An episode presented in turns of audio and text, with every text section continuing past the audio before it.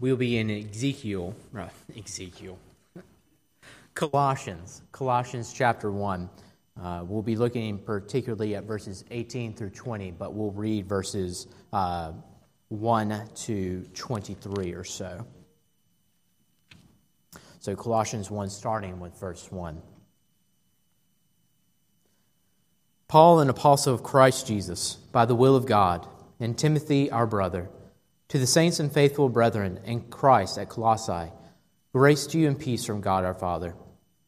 We always thank God, the Father of our Lord Jesus Christ, when we pray for you, since we heard of your faith in Christ Jesus and of the love that you have for all the saints, because of the hope laid up for you in heaven.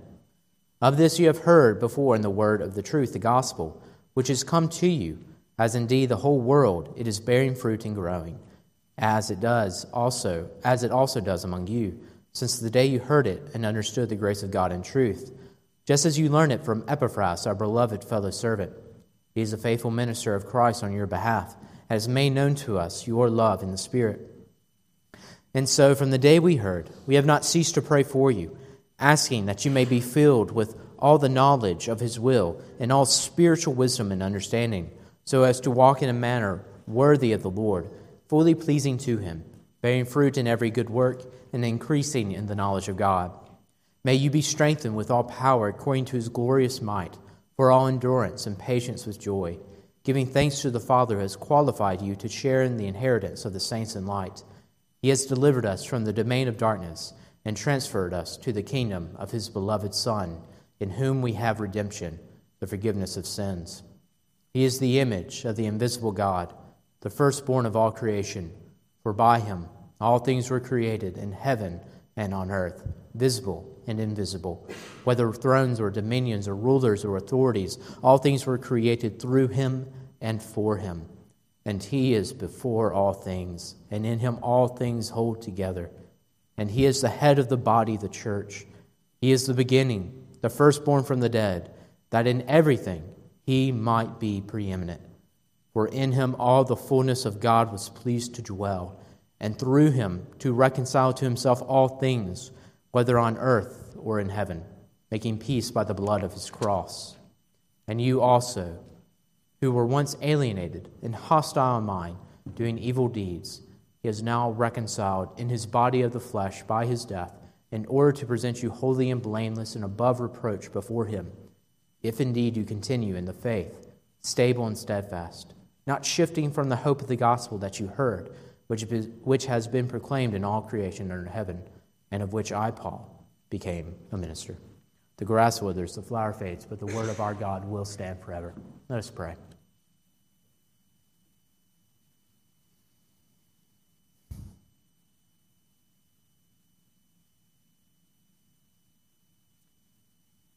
Father, we thank you for the repetition of this passage so that we might again and again scan the pages of a text and see more and more delicacies of your word, more golden slivers pop out before us. And Father, as we approach the riches of this text this night, Lord, will we help us to behold, as our pastor has just prayed, with spiritual eyes to hear with spiritual ears the truths of your preeminent glory as our incarnate Redeemer. Father, prepare us now. Help us to behold your glory and to laud your Christ forever. We ask this in your Son's holy and perfect name. Amen. In our passage tonight, Paul continues his laud of Christ that we started in verses 15 and 17 in those verses 15 and 17 to 17, we said that as our divine creator, Christ is worthy of our worship. But the Colossians' worship was being pulled away from Christ because there was something, something new and better in Colossae.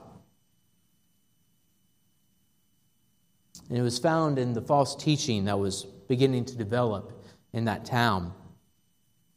Like the Colossians, our worship is often compromised because we are looking for something new, better, fresh. But Paul lauds Christ because He and He alone is creating something new. So, this is what I want us to see tonight.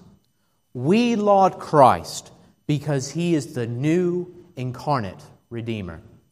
We laud Christ because He is the new incarnate Redeemer. In our passage, Paul lauds Christ because he is the beginning of the new creation, because of his incarnate person, and because of his peace making work. So, in our passage, Paul lauds Christ because he is the beginning of the new creation, because of his incarnate person, and because of his peace making work. Those are our three points. And so, for our first point, we laud Christ because he is the beginning of the new creation. In verse 18, Paul continues his reason for why Christ is preeminent over all things. Verse 17 summarizes what we saw last time about, about Christ and his pre existing divinity. We said that Christ was preeminent over all creation, he is before all things. Remember that Paul used the language of Adam as the original man to describe the preeminence of Christ over all of creation. As a creature, Adam was the image of God, firstborn in creation. But Christ, in his pre incarnate divinity, he is the true image of God, the firstborn ruler over all creation. Christ's divine sonship patterned Adam's creaturely sonship.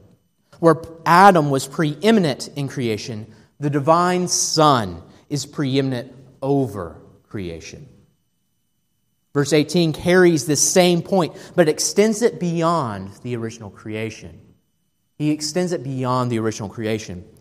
Christ is preeminent not only of the old creation, but of the new. Paul starts by saying that Christ is the head of the body, the church. Christ's headship is his authoritative rule over his new people, us. I think it's fascinating I want us to note, I think it's fascinating that Paul begins talking about the new creation in reference to his church. The church is the clearest sign that the new creation has broken into the old. Just as Christ is ruler over the old creation with its physical and spiritual realms, Christ is king over the new starting with his church. Paul explains that Christ's kingly status over the new creation is due to him being the beginning, the firstborn from the dead. By the first or the beginning, Paul means that Christ's resurrection is the first of the new creation reality. It's an echo of what we hear there in Genesis 1 1. In the beginning, God created. But here now, in the new creation, in the beginning, Christ. Also, we said that the term firstborn denotes a sovereign rule. So, Christ's resurrection is both the inauguration of the new creation and his sign of his sovereign rule over it. And the result of this sovereign rule over the new creation is found there at the end of verse 18. So that in everything, that in everything, Christ might be preeminent, both over the old and the new. Christ and his resurrection as the beginning of the new creation is one of the most prominent themes found in the New Testament. In fact, Paul repeats this same point in Ephesians. If you would, please turn there with me to Ephesians 1, verse 20. Ephesians 1, verse 20. And in that passage, Paul is thanking God for the power at work within the church, being the same power that raised Christ from the dead. And so we read there in verse 20 that God worked in Christ when he raised him from the dead and seated him at his right hand in the heavenly places, sovereign rule. Far above all rule and authority and power and dominion, and above every name that is named than we could supply in the old creation.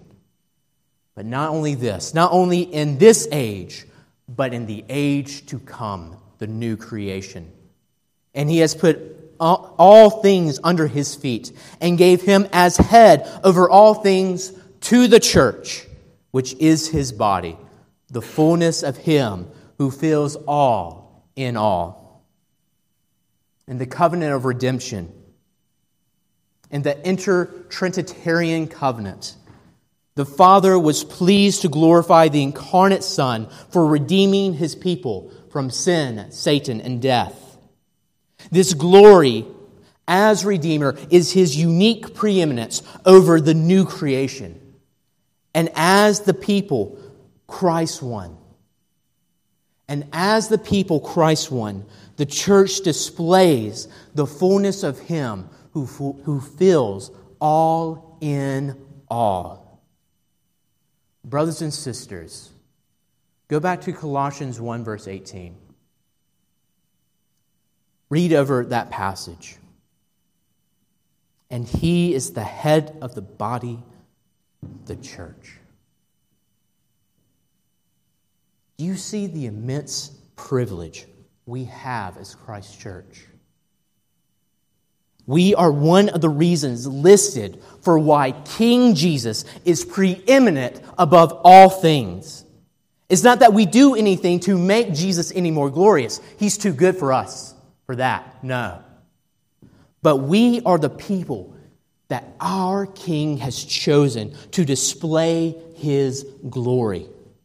We are the people that show that he has done something new and that the new creation has come. Imagine the, the relief of the Colossians with this news. They were told that something new and better was found in the false teaching, something that really captivated the outside world. But it was just more the same stale lies that had been spoken since the serpent in the garden. The true groundbreaking reality is that Christ has risen from the dead, and this new creation is seen through his redeemed people. And so, brothers and sisters, let this be an encouragement to you as the church. If you're anything like me, you love looking at the world and seeing it spin. The world feels like it is constantly changing, jumping from one trend to another. We may feel that we must keep up with all the changing trends in order for the church to be relevant to normal people.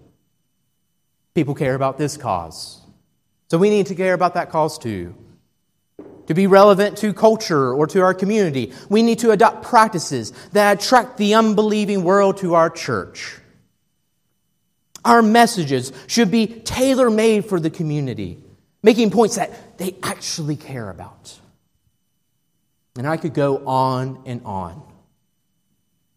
But, brothers and sisters, hear this. When we try to serve our community in this way, we don't give them anything that will change their lives. We don't give them truly anything new. We give them more of the same self centered service that they expect from the church. By changing with the world, the church can give up what makes us so otherworldly amazing. By the old truths of the gospel and by the church remaining stuck in her ways, we offer something truly new to an always changing, always aimless world. What makes the church new and fresh is not us adopting the latest fad or model for attracting folk. What makes us new and fresh is us being faithful to that old, old gospel message and the teachings of our Lord. And that's it. That's it by being the unchanging pillar in the community, we testify, brothers and sisters, by us being stuck in our ways, we testify to an otherworldly reality. We testify to something new that this world cannot offer with their lies. To the outside eye, the church looks like it's fading away, a remnant of a bygone era. But the exact opposite is true. The exact opposite is true. We reflect the, the glory of the one who is the beginning of the new creation. And Christ's church testifies to the inbreaking of the, no, of the new into the old. It is the old that is fading away, but only the new will last forever. And so, brothers and sisters, just a simple exhortation for as we try to engage with our community, as we try to seek the lost here in our own lives, just a simple exhortation remain steadfast, be unchanging, be that stick in the mud because you will be the pillar in this community that offers eternal truths to an often changing world. Brothers and sisters, this is how we truly serve this lost and fleeting world. We must reflect the preeminent, unchanging Christ, for he is the one who is making all things new. Moving on, I want us to ponder a question. Something really unique happened in the incarnation. By becoming preeminent in the new creation through his resurrection, Christ gained a peculiar glory that he did not possess beforehand. But how, we must ask, but how could more glory be added to the divine person who possesses all glory in and of himself? This brings us to our second point. We laud Christ because he is the incarnate Redeemer. Excuse me, we laud Christ because he is an incarnate person. Verse 19 gives us the first reason for why Christ is preeminent over all things. Verse 19 begins with for, meaning that what follows explains the basis of why Christ is considered preeminent or supreme in the new creation. So, why is Christ supreme? Here are the reasons. The reason for Christ's preeminence is that in him all the fullness of God was pleased to dwell. This is equivalent to what Paul later says in this letter, uh, chapter 2, verse 9 For in him, for in Christ, the full, whole fullness of deity dwells bodily. Just another way of putting it. So, the reason Christ is preeminent is because he is the divine Son who took on flesh. Christ is the incarnate second person of the Trinity. He is very God of very God who came down from heaven and was incarnate and made man. And so, with that, as God, Christ is preeminent inherently, right? He is the one who has all authority in and of himself. He has all glory in and of himself. He has intrinsic glory.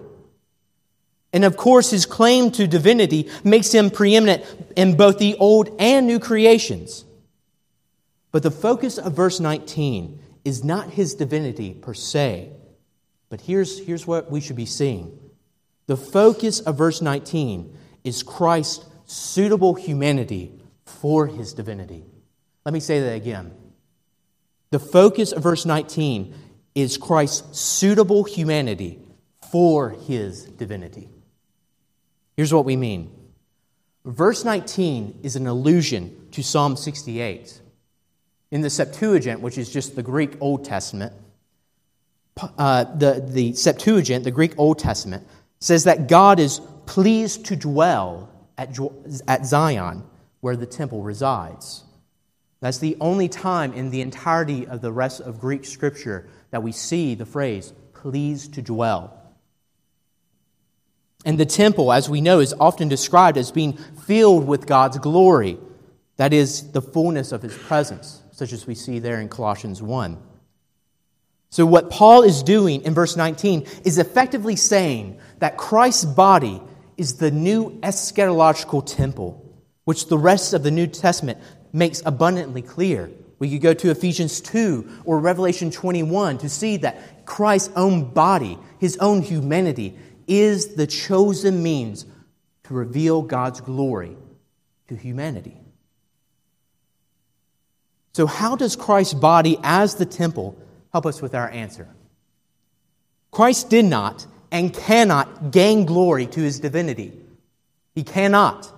One of the attributes of God is that he cannot change, including increase his glory. He is all glorious enough. He does not need us to add to his glory because he is intrinsically all glorious.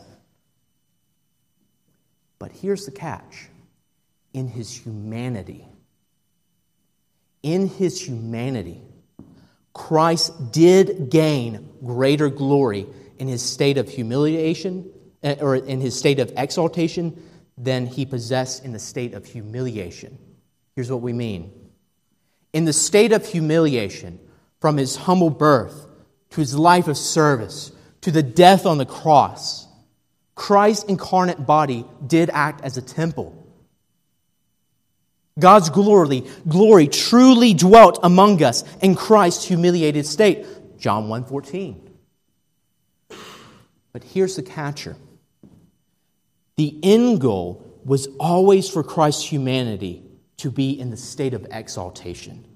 His resurrected, his ascended, and his session. This was to be the vessel. His exalted humanity was to be the vessel for God's intrinsic glory. Christ's resurrected, exalted body was the end goal of him displaying the glory of God to humanity. Brothers and sisters, Christ's state of humiliation was temporary, like the portable tabernacle. The temporary tabernacle revealed the glory of God, but the permanent temple was more externally glorious. The temple was always the end goal for God's dwelling in Israel. And so it is with Christ's humanity and his state of exaltation. As pilgrims on our way to the heavenly Zion, we have a greater hope than what our forefathers, forefathers had in Israel. They had a temple where God's veiled glory resided. But we travel to see the face of the resurrected and exalted Christ, where we will behold true glory, the true glory of the invisible God. And so, though we do not see him, we love him. With the heart of faith, we see Christ as he is revealed in the word of the gospel. By faith, we are now united with Christ who sits in the heavenly places. But, brothers and sisters, here is the grand kicker. One day, our faith will be sight. we will see the exalted humanity of Christ. We will know the everlasting presence of God because we are before Him. Our communion with God will become consummated when we see Christ in His exalted humanity. And on that last great day, we pilgrims will see our God in His full tabernacling presence in the face of Jesus Christ in his exalted incarnation, in his inca- uh, exalted humanity. And so, brothers and sisters, why spoil our hope, this grand hope, with counterfeits that will never satisfy? The Colossians were tempted with this. They were trying to see God's glory in his heavenly temple by either bringing the divine down to them through their spiritual devotions or by trying to exalt themselves to heaven through their ritual purity. Either way they tried, they failed to see that God had already revealed his glory in Jesus. The second person of the Trinity took on flesh for this very reason. It is only by Christ's incarnation, particularly in his exalted state, that we will see God. Brothers and sisters, this reality is why we do not need images in our worship and teaching ministry.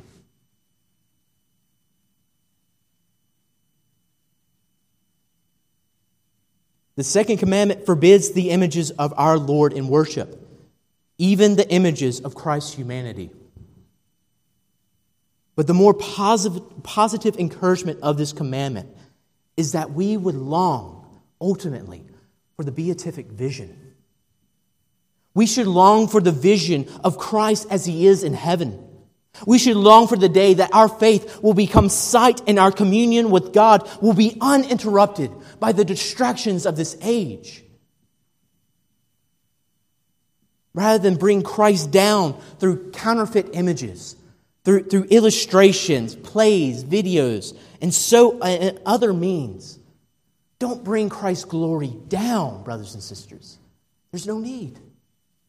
Rather, bring bring your eyes to look to Zion in the heavenly places. Keep traveling to that heavenly celestial city, preparing to see Christ in all of his true glory. Brothers and sisters, laud Christ because he is the divine person who became incarnate. Laud Christ because his humanity has been exalted. Lord Christ because he is the perfect revelation of God's glory in bodily form. You don't need counterfeits, and our God doesn't require them. Rather, look to the places that he has shown us that reveal the glory of the Son, both his humanity in heaven and the face of Scripture. That is all we need. We need the Scriptures alone and the hope of heaven. That is how our Christ is worshiped. And so, moving on.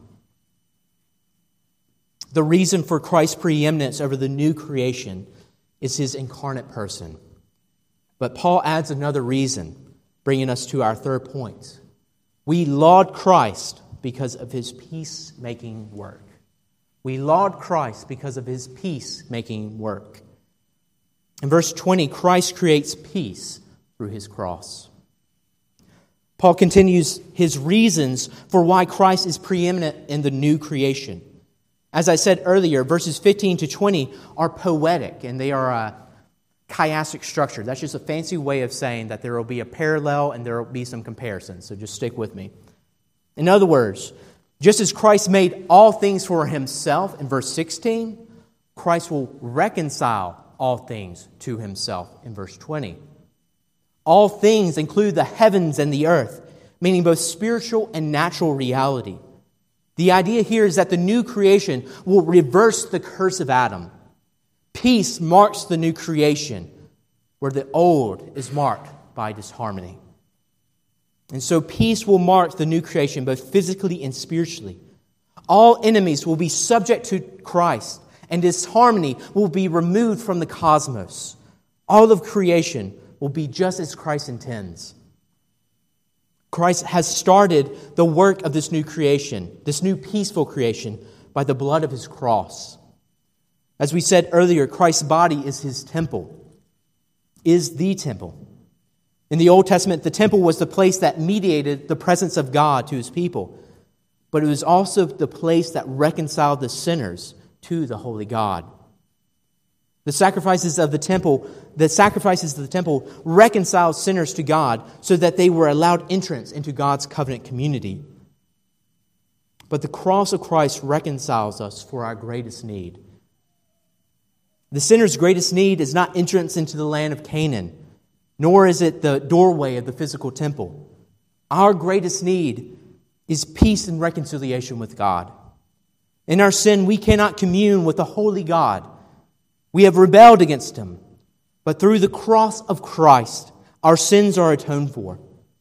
By faith, we believe that Christ bore the curse of our sin and made us acceptable and pleasing before God. In Christ, restored rebels commune with God in peace and harmony now. And for all those who do not know of Christ, and children, I think of you. Children, you can have peace with God in Christ. All you must do is repent from your sins and turn to Him, knowing that He will save all those who come to Him. And so, Christ's exalted humanity both inaugurates the new creation and reconciles sinners to the presence of God.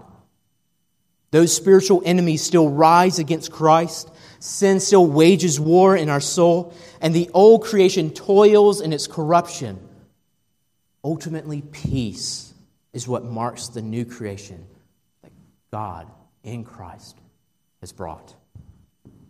So, to summarize, the dawn of a new creation has come to us in the cross of Christ. Though the new has come only in part, we must see that the cross of Christ has done something truly new. Everyone, turn to Matthew 27. Matthew 27. This here is the crucifixion scene of our Lord. All the horrors of the old age have come upon Jesus.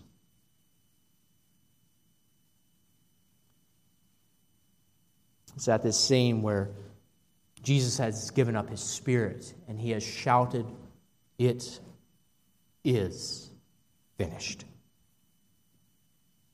And we read in the Gospel Matthew, verse 51 And behold, the curtain of the temple was torn in two from top to bottom, and the earth shook, and the rocks were split.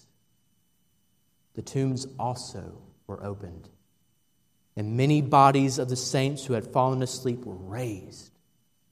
And coming out of the tombs, after Christ's resurrection.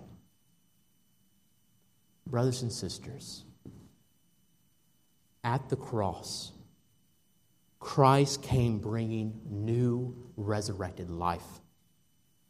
At the cross, God's temple glory is no longer veiled, but radiates to the ends of the earth. At the cross, the very foundations of the earth the very foundations of the old creation shook. The cross of Christ is our God saying that the old creation has been given notice. The new creation has broken down the door and it is not going anywhere. And so, brothers and sisters, the very foundations of the earth rejoice at the fact that Christ was making a new creation at his cross. No longer is Adam's failure going to pollute God's good creation. No longer will man end his miserable life with a cold plot of dirt. But Christ is reconciling all things to himself. The dead will be raised again to the newness of life, not to the life as we know it now, not to the life of the old creation, but to the peace of the new that Christ has established on the cross. Brothers and sisters, I plead with you, let this be an encouragement to your soul, especially to those who feel the weight of this world upon them. Does your life drag you down? Maybe you have strained relationships with friends or family. There's a brokenness in your relationship that causes times of deep sadness and woe. There's a disharmony that you cannot fix. Maybe your work has many frustrations that causes you severe anxiety. Maybe you feel that you can't catch your breath and the fear of the unknown overwhelms you. Maybe you have just major life crises happening in your life or major decisions coming your way, thinking through whether or not we should try having children, moving to a new town, continuing school, shepherding your unruly kids, or just trying to save enough money to feel a little bit more peace about the future. All of us here are in some way there. Maybe you're just trying to retire and find a little peace in this life. This life, brothers and sisters, you know by experience, it has a way of just giving us more and more and more frustrations than we, than, that we can often handle. And let me just give you a word of encouragement. It is all right to feel this way, but the world is a bit much. It is part of living in a cursed world. Is part of living in the old creation that is still here with us. But take solace. Remember the cross of Christ. He has made something new. His new creation breaks the cycle of sin and despair that marked the old age. And the hope he provides gives us peace in the midst of this horrifying, frustrating, and overwhelming world. So the next time you begin to look upon your poor lot in life, brothers and sisters, remember the cross. The next time you despair in another broken relationship, remember the cross. The next time you face the woes of this world and the travesty that is this life, I pray that you remember the cross. By your faith in Christ, you are something new. So walk in that newness of life, dear brother, dear sister. As you face the same old struggles and woes, walk with the joy and confidence that knowing Christ, with the knowledge that Christ will sweep away, will sweep away all of our afflictions. This life is but a moment more. In light of the peace and joy of eternity, when we see Christ face to face, You can face the curse of this world today. And if the Lord tarries, death will come for us all. Let it come. Because, dear Christian friend, that is not our end. Our end is not a cold grave, the warm embrace of Christ. Oh, how quickly the misery of this life fades away with that very thought. How quickly will the miseries of this life fade away when we hear him say, Well done, good and faithful servant. Enjoy, enter the joy of your master. In conclusion, we laud Christ because he is our new incarnate Redeemer. He is the beginning of something new. He is the incarnate Son of God, revealing the glory of God to us. And he has finished his peacemaking work, which he will consummate when we see him again in glory. Oh, dear brothers and sisters, we belong to Christ's new creation. Laud him, laud him, laud him for his mercy and grace towards us. Let us pray.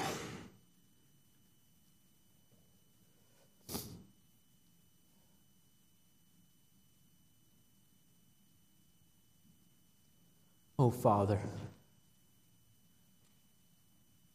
tis so sweet to trust in Jesus just to simply take him at his word. To know that we have the promises of Christ, that by our simple allegiance to him, our love for him, our simple trust in what he has provided for us, Lord, that he has made something new, and that this old cursed world will not have the final say, but our Christ will. Oh, Father, may you give us a heart full of laud and worship as we are about to sing your praises. For you indeed, O oh, Father, Son, and Spirit, are worthy. Help us, we pray. In Jesus' name, amen.